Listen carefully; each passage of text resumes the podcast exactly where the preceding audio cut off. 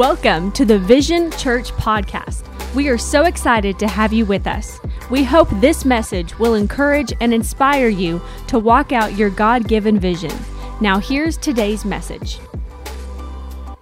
You guys aren't going to charge me for the time that we've already taken, are you? I mean, I, I get another 45 minutes, don't I? I'm teasing you guys. I'm teasing you guys. We care about you. Um, but I do have a word that's burning in my heart. You know, you may be wondering, or maybe you've asked, um, where we got our name, Vision Church, where that came from, because, you know, we were thrust into ministry and, and we didn't have time to name our church. We were just going, uh, what are we going to call the church? You know, I mean, we already had a church and we weren't, we didn't even have a name. And we were wondering about it, we were praying about it. You know, a few of us threw out a few ideas and, and you know, but nothing really was ringing out. Uh, but I kind of liked Vision Church. I thought, well, you know, that sounds like a, a neat name, but I didn't just want a name. I wanted something that was an identifier, that identified us. And, and there was a reason behind why we called it that. And at that time, we were having prayer on Wednesday nights praise and worship and prayer. And we were just seeking God about, you know, Lord, what's your plan for the church?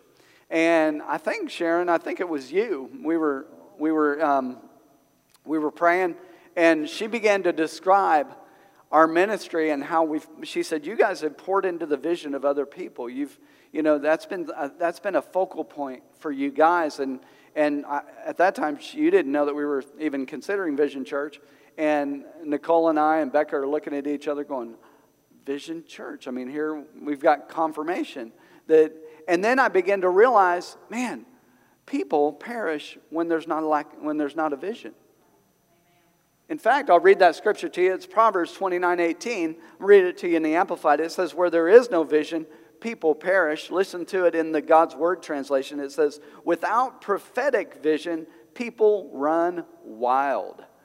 How many of you have seen some things run wild in your own life when, because you didn't have a vision, you didn't have a purpose, you didn't have a target that you were going after?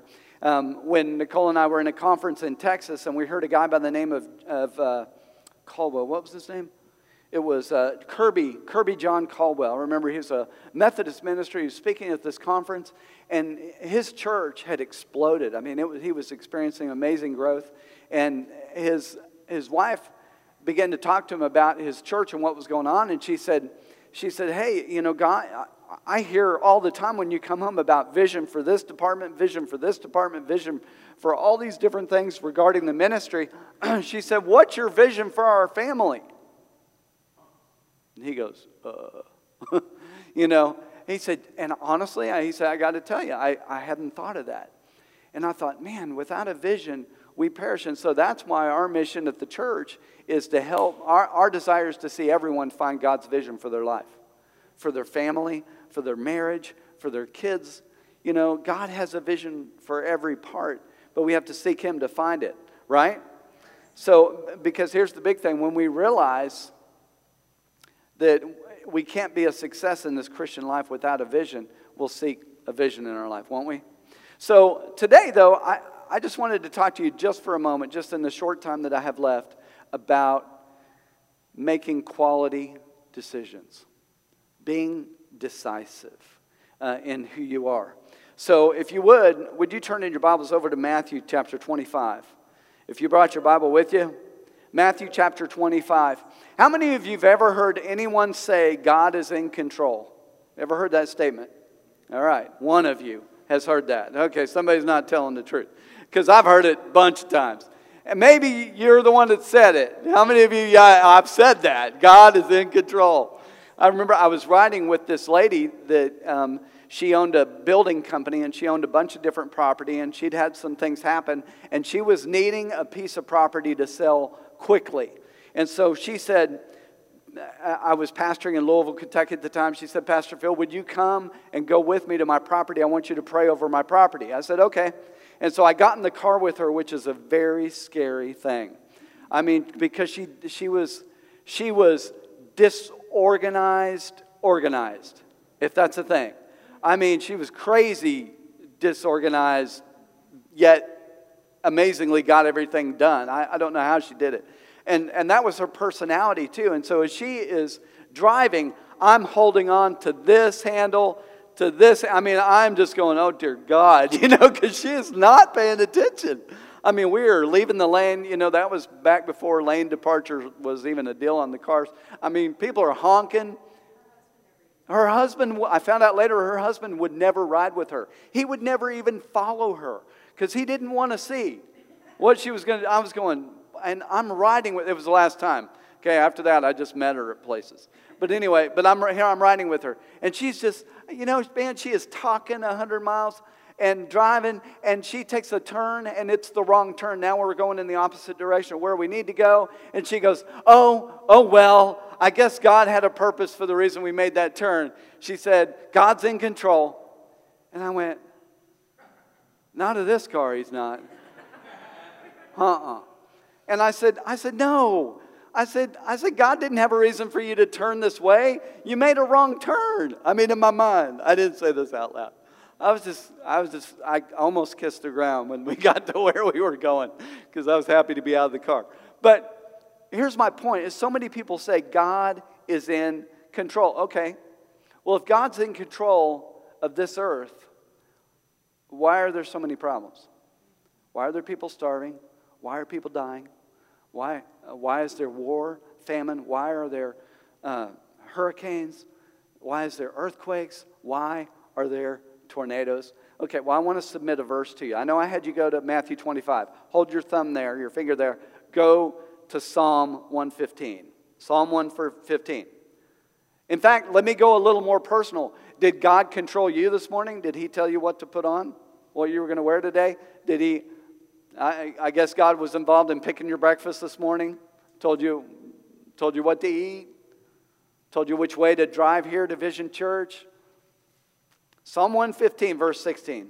Look at this. Look at what it says. It says, Heaven belong. I'm going to read it to the, out of the NLT. I think on the screen it'll be in the in New King James Version. The, the heavens belong to the Lord, but He has given the earth to all humanity. The heavens belong to the Lord, but He has given the earth to all humanity. So let me submit to you that God is in charge but he's given control over to humanity.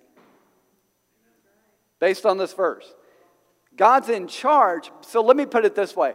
When Becca drove for the first time, when, when she got her license and she was about to drive, her maiden voyage, and I was going to hand her the keys to my car, you know, and she, I don't know, she was going to the store or something, but she was going to get out on a very busy road, drive down, go to the store, you know. And, and that you know, there was some trust factor for me. That was new for me. She had never driven before. And I handed her the keys. And I watched her get in the car, I watched her start it, watched her put a seatbelt on, watched her back out and, and go to the store. Well, how many of you know I'm not in control of the car anymore? Why? I gave her the keys. She's driving the car, but I am in charge. Why? My name's on the title, my name's on the insurance, and I'm dad on top of that. Right? And so, God, here He has handed us the keys.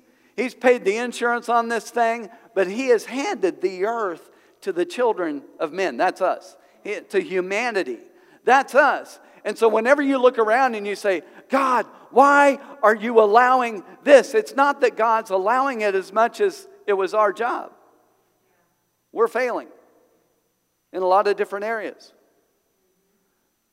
You go to a third world country, you know, we've traveled and we've been overseas, we've done mission trips, we've been in very poor areas around, you know, a lot of uh, very you know, kids drinking things that would make your skin curl, you know. I mean, and you and you see that and you think in your mind, how could they live like this? How could they live like this? But if let me tell you, if you were born there and you grew up that way, you wouldn't know any other way. You'd think this is this is life. But you see in, in the hierarchy, you see in the government, people not spending money on the things that they should be spending money on, and these people are paying for it. So, how many of you know if we could fix that problem, this problem would go away? Men, I encourage you to go to this Bible study that, uh, that or this men's group that, that Rod is going to have because I've discovered if you can fix the man problem, most every other problem will go away. You wouldn't have prostitution, you wouldn't have sex trafficking, you wouldn't have a lot of the problems that we have. All right, so that's my submittal to you is that God is in charge, but He's given control of the earth to us. Think about it from the perspective of, of uh, Adam and Eve. Remember Adam and Eve in the garden? What did God say? He said, Listen, I've created this world for you. I've created the universe. I've created this amazing garden. It has every herb bearing seed in it. I am giving it to you.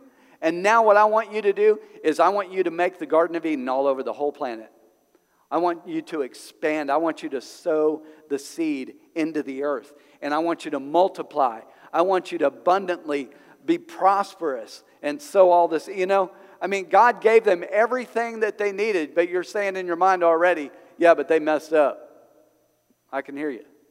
Didn't know I could hear that, could you? No, you're, you're saying that. You're going, yeah, but they made a bad decision. They did. They did. But here's the good news you can't mess up anything to the point that God can't fix it in your life. Man. Isn't that good? I'm sorry, I jumped ahead of me myself. Let's go back to Matthew 25. You still got your finger there in Matthew 25? Go back over there. Okay, we're going to read in, in chapter 25 about a parable that Jesus talked about, beginning in verse 14. And it's the parable of the talents. So we see in the parable of the talents that God, oh, I'm sorry, that this master came to three, three people and he gave one five talents, he gave another two talents, he gave a third one one talent. Right? And he said, he said, hey, use those, be abundantly productive with those, and I'm going to come back. And he leaves. So, what happens? The one that was given five, he doubles it. He goes out and trades. He's a real smart business. He's real diligent with it, and he gets five more. And then the guy that had two, he doubles his as well. But the one that was given one, he took it and he buried it in the ground. He was afraid to do anything with it. And so he thought, well, you know, at least he'll get his money back when he comes back. So he didn't do anything. So so then the master comes back and he calls him, and, and the first guy, he comes before me He said, Look, master, I've doubled mine. And he said, Man, well done, good and faithful servant. You've been faithful in the small things. I'm going to make you ruler over many things. And then the second guy comes, the one that had two, and he's doubled his. And he says, Well done, good and faithful servant. You've been faithful in the small things. I'm going to make you ruler over much. But then the one guy comes, and listen to what he says to the one guy, the guy that had the one. And, and so when he came to him, he said, Lord, he said uh, in verse 24, he said, Lord, I knew you to be a hard man, reaping where you have not sown, gathering where you have not scattered seed. And I was afraid, and I went and I hid the talent in the ground. And look, there's what is yours over there. But the Lord answered, and he said to him, He said, You wicked and lazy servant. You knew that I reap where I have not sown, gather where I have not scattered. So you ought to have at least put my money in the bank so I could reap it back with interest. So he says to him, You're wicked and you're, man, that's a strong verbiage. You're wicked and you're lazy. Lazy. Why? He was not decisive. He was not decisive. Think about this. The first two guys that he gave the talents to, did he instruct them how to double their talent? You read that anywhere in there? No. But see, everything with God, God wants everything to produce. He wants everything to grow. He wants everything to increase. That's why you read about the Garden of Eden and it's just a, it's just a, a plot of land on this big earth because God expected them to expand, to grow, to increase, to have dominion over the earth. And God wants people to have dominion over the earth, but it takes a person that's decisive to have dominion and to produce. And see, this guy, he didn't make any decisions. And, and you know, he might have been sitting around waiting on God, but God was waiting on him the whole time. Listen to what Theodore Roosevelt said. He said, in, in any moment of decision, the best thing that you can do is the right thing. The next best thing that you can do is the wrong thing. The worst thing that you can do is nothing. See, God is not a micromanager. I, have seen people with different mentalities, people that have an ownership mentality. And I got to give kudos to my kid, to Zach and to Becca, Nicole. They get it from their mom. I, I may have a little of this, but, you know, I, I just, I'm going to give credit to her. Um, but they have an ownership mentality, an ownership attitude. They see, they anticipate what needs to be done, and they just go and do it. I mean, it's a wonderful thing. I, I've really learned to appreciate that in people, especially people that work for you because they anticipate what needs to happen. And much of the time, I don't, I don't really look into things that they have going on because they're taking care of it. They're getting it done. Well, what about an employee that you have to hold their hand through everything? You have to teach them everything. If you feel like you feel like they monopolize most of your time because you're having to lead them. Now, it's one thing when they learn, but what do they not have? They don't have an ownership attitude. They have a consumer attitude. I'm going to call it a consumer attitude. Why? Because they're costing me time, they're costing me money, because they're not decisive. Hmm. And here's the thing I've learned about God He's not a micromanager. He's not a micromanager. See, He wouldn't put you in control if He didn't trust that you could make a good decision. Wow. Wow. And notice that these servants, that had the talents, they multiplied what God gave them to multiply, what the master gave them to multiply, without him having to tell him to do that. Without him having to tell him, hey, you know, here's what I want you to do. I want you to start this business. I want you to go down here to this particular market, and I want you to trade. And, you know, if you trade right, no, they, they, went, they went after it. They took his money and they invested it. But so many people are afraid to make decisions. And this is something that came up. It's come up over and over with, with different people, you know, and I thought, man, when you're afraid to make a decision, what it does is it puts your life on pause. And you live a life of indecision. And so it puts you in that place that James talks about where you're double minded and you're wishy washy. You're back and you're forth and you're back and you're forth and you can't. Why? Because you're afraid to make a decision. Well, what if I make the wrong decision? Well, I think God trusts you. I think God trusts you. See, I found in my life that God will speak to me through His Word, but and then if He wants me to know something in addition to His Word, He'll speak to my heart because I've got the Spirit of the living God on the inside of me. But that doesn't mean that I have to come to God every single time and say, God, what kind of shoes should I wear today? I mean, that I'm afraid to make even the simplest of decisions because I'm, God, I just, I just don't want to well, wait a minute. You have the Spirit of the living God on the inside of you. He has put him on the inside of you. That means that when you make a decision, he'll steer you. He'll steer you away from bad deals. He'll steer you in to good deals. Why? Because the sons of God are led by the Spirit of God. Man.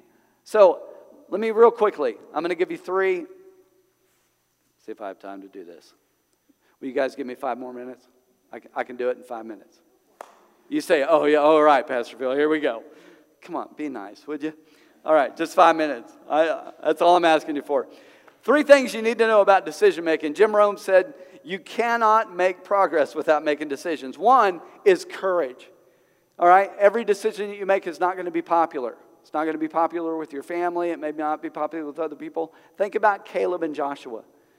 They made a decision that was not popular with everybody else. They said, Oh, we're absolutely able to go and take the promised land.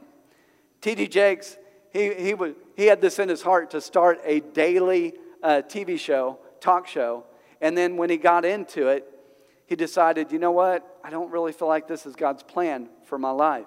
I don't feel like, I, I don't feel like I'm on the right format, was what it was. But listen to what he said. He said, But I realized I had to step out to find out. You have to step out to find out. Amen? Steve Furtick, he said that he was interviewed as well, and he said he was going to college. He was pursuing his music degree. He was pouring his life into it, and he said to his dad, he said, Dad, what if this is not what God wants me to do? Listen to what his dad said. His dad said, Even if this is not the thing, it will lead you to the thing.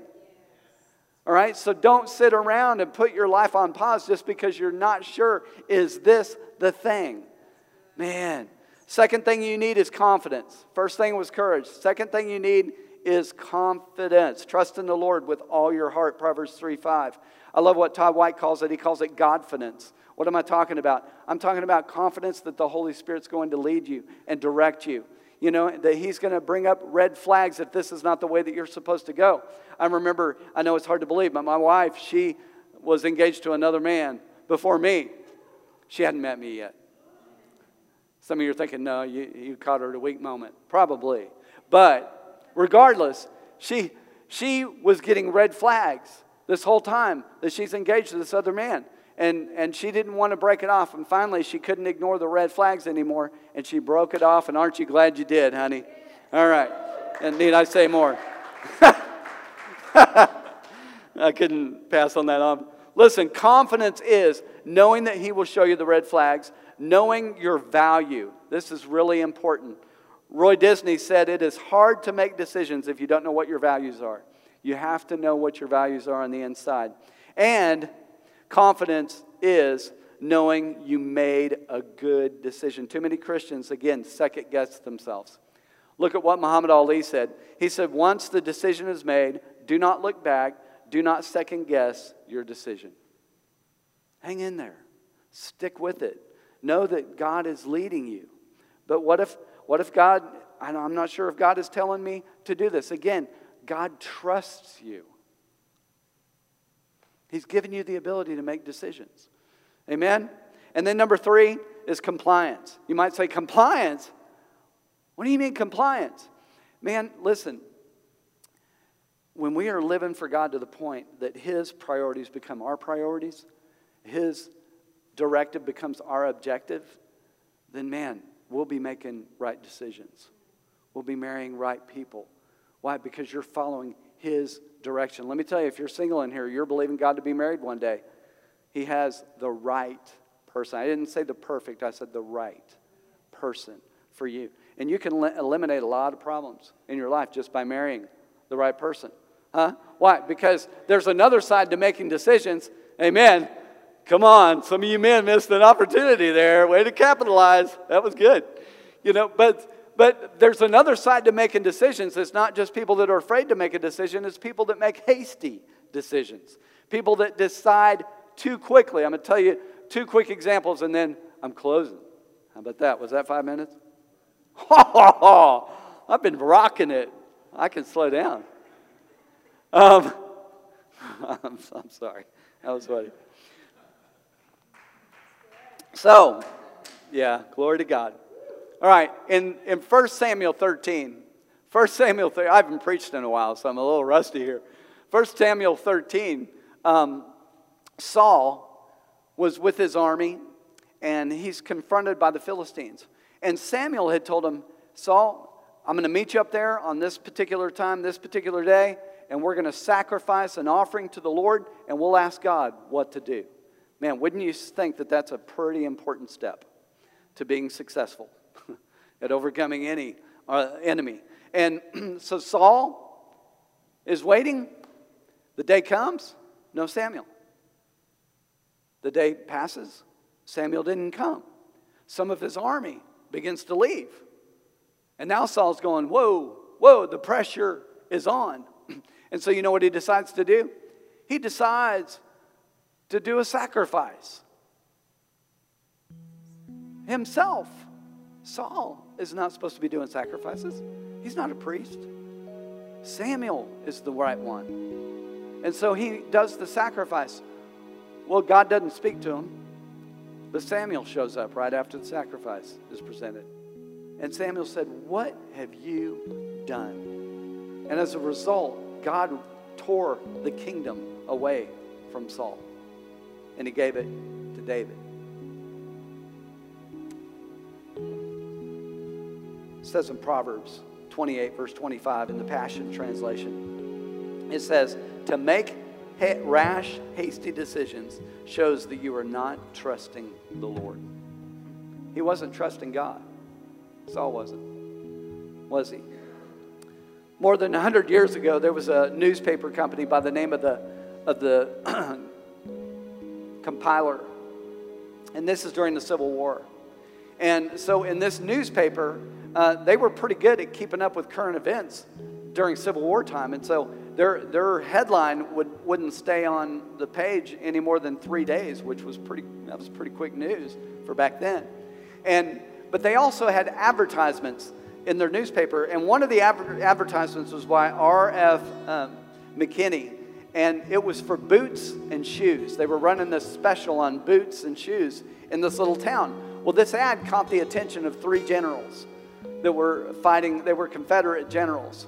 And the reason was is because their army had been fighting for months and they had come out of their shoes. None of them had any boots left or shoes on. They were fighting barefoot. And so that was real attractive to them. They were going to that this little town was only 8 miles from where they were. So they decided we're going to take 2400 men and we're going to go to this little town and we're going to relieve them of all of their inventory. We're going to put boots on our men.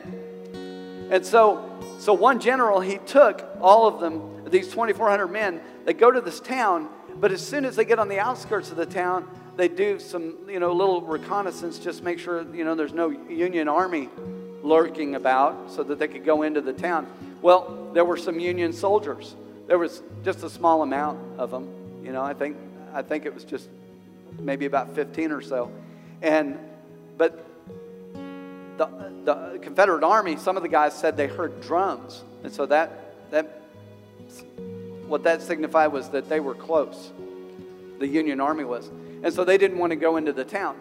So they turned around, they hiked eight miles back barefoot. So now they've done a total of 16 miles barefoot marching, you know, in the heat, and they're exhausted. And they get back, and the second general says, Where are the boots? So they told him what happened, you know, that they saw the Union uh, uh, soldiers and they, and they heard drums in the distance, so they felt like they were too close and they, they didn't feel good about it. And so he said, Well, come on, let's go meet with General Hill. So they went and met with their superior, General Hill. And so when they talked to him about it, Hill let them know that he and General Lee had been talking, and, and they, uh, they were settled. They agreed that the Union Army was nowhere around, that that was just a small reconnaissance uh, you know, group of men. And they could have taken them out easily and then got the boots. And so the general said, Well, he said, Well, sir, let me go back. Let me take some men and go back. And so he did. He said, Okay. And so they got all their men together and they headed back to this town. Only when they arrived, they weren't expecting a three day Holocaust. Because this little store, this R.F. McKinney, they had these shoes. The town that they had their business in was Gettysburg. And that was what led to Gettysburg. Hasty decision. Man, neither one is good. It's not good on this side to not make not be willing to make a decisive choice, a decision to move forward because it puts your life on pause. Nor is it good to make a hasty decision because it could put you in Gettysburg. I mean, it could put you in a negative situation in your life. But when you're led by the Spirit of God, that means when you're born again, when the Spirit of God is living on the inside of you, He's given you the ability to make decisions. And you don't have to sit around and wait. It could be some, some of you have been waiting maybe for a long time. You've been praying about something. God hasn't been giving you an answer on it. And it could be, or could it be because He trusts you to make a decision? Yeah, but what if I make the wrong decision?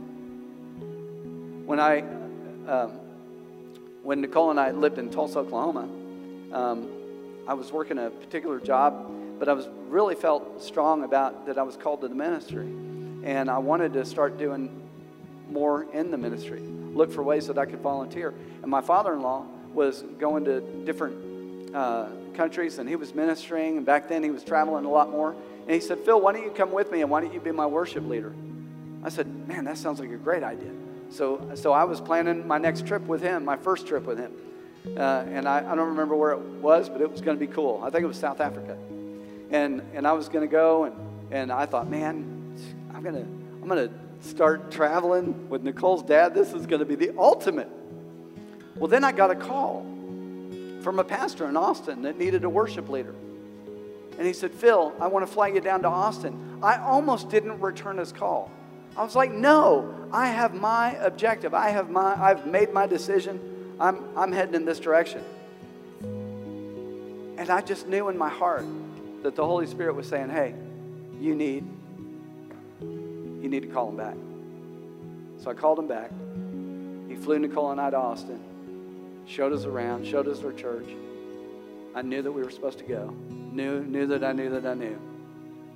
And I said, Oh God, okay. And so I made another choice. But see, that was God. I was, what did I say about Stephen Furtick? this thing may lead you to this thing. There may be things that God is trying to get you to. But because you're not willing to step out and just make an initial decision, He can't take you to that thing because you won't go to the first thing. When I went to that first thing, God took me to the better thing. He took me to His plan. He saw that I was a car in drive. My dad had a 71 Dodge Challenger. That's my last story, and we're done. my dad had a, some of you are looking concerned. My dad had a 71 Dodge Challenger, and, you know, this is, when, when it, anyway, I used to get in it. I used to play in it. I, I was, I was Starsky, and my friend was Hutch. And we would slide across the roof, you know, the hood of the car as much as we could. You know, I was kind of small, couldn't really get up that high. But anyway, and we and then we would play Dukes of Hazzard. We climb through the window, you know, and we jump in the car. And I remember, you know, if you've ever pulled on those steering wheels and those that old power steering, you know, and you and you can, it's like the car's not running and it's sitting still, and I mean you could break an arm with those because you know you're trying to pull it, and it snaps back, you know, when you let it go. What, why am I telling you that? Because the car's got to be moving. When the car's moving, it's a whole lot easier to steer it. When you're moving, when you're making decisions, when you're when you're doing something, God can steer you. And He can take you to where you need to be. But I feel like some of you have been holding back because you're afraid. You didn't you didn't want to step out. I asked Nicole an unfair question last night. I said, honey, what's what would you say is the number one reason or the, or the biggest reason that people don't want to make decisions? And she said, because they'll have to be responsible for it. I said, you're right. Yeah. And maybe some of you are holding back because you don't want to be responsible. Maybe you don't want to ask Jesus into your heart because you don't want to be responsible to live a non hypocritical life. Because you're basing salvation on hypocrisy instead of on a relationship with Jesus the love that you have for Him. Man, that's the greatest decision you'll ever make.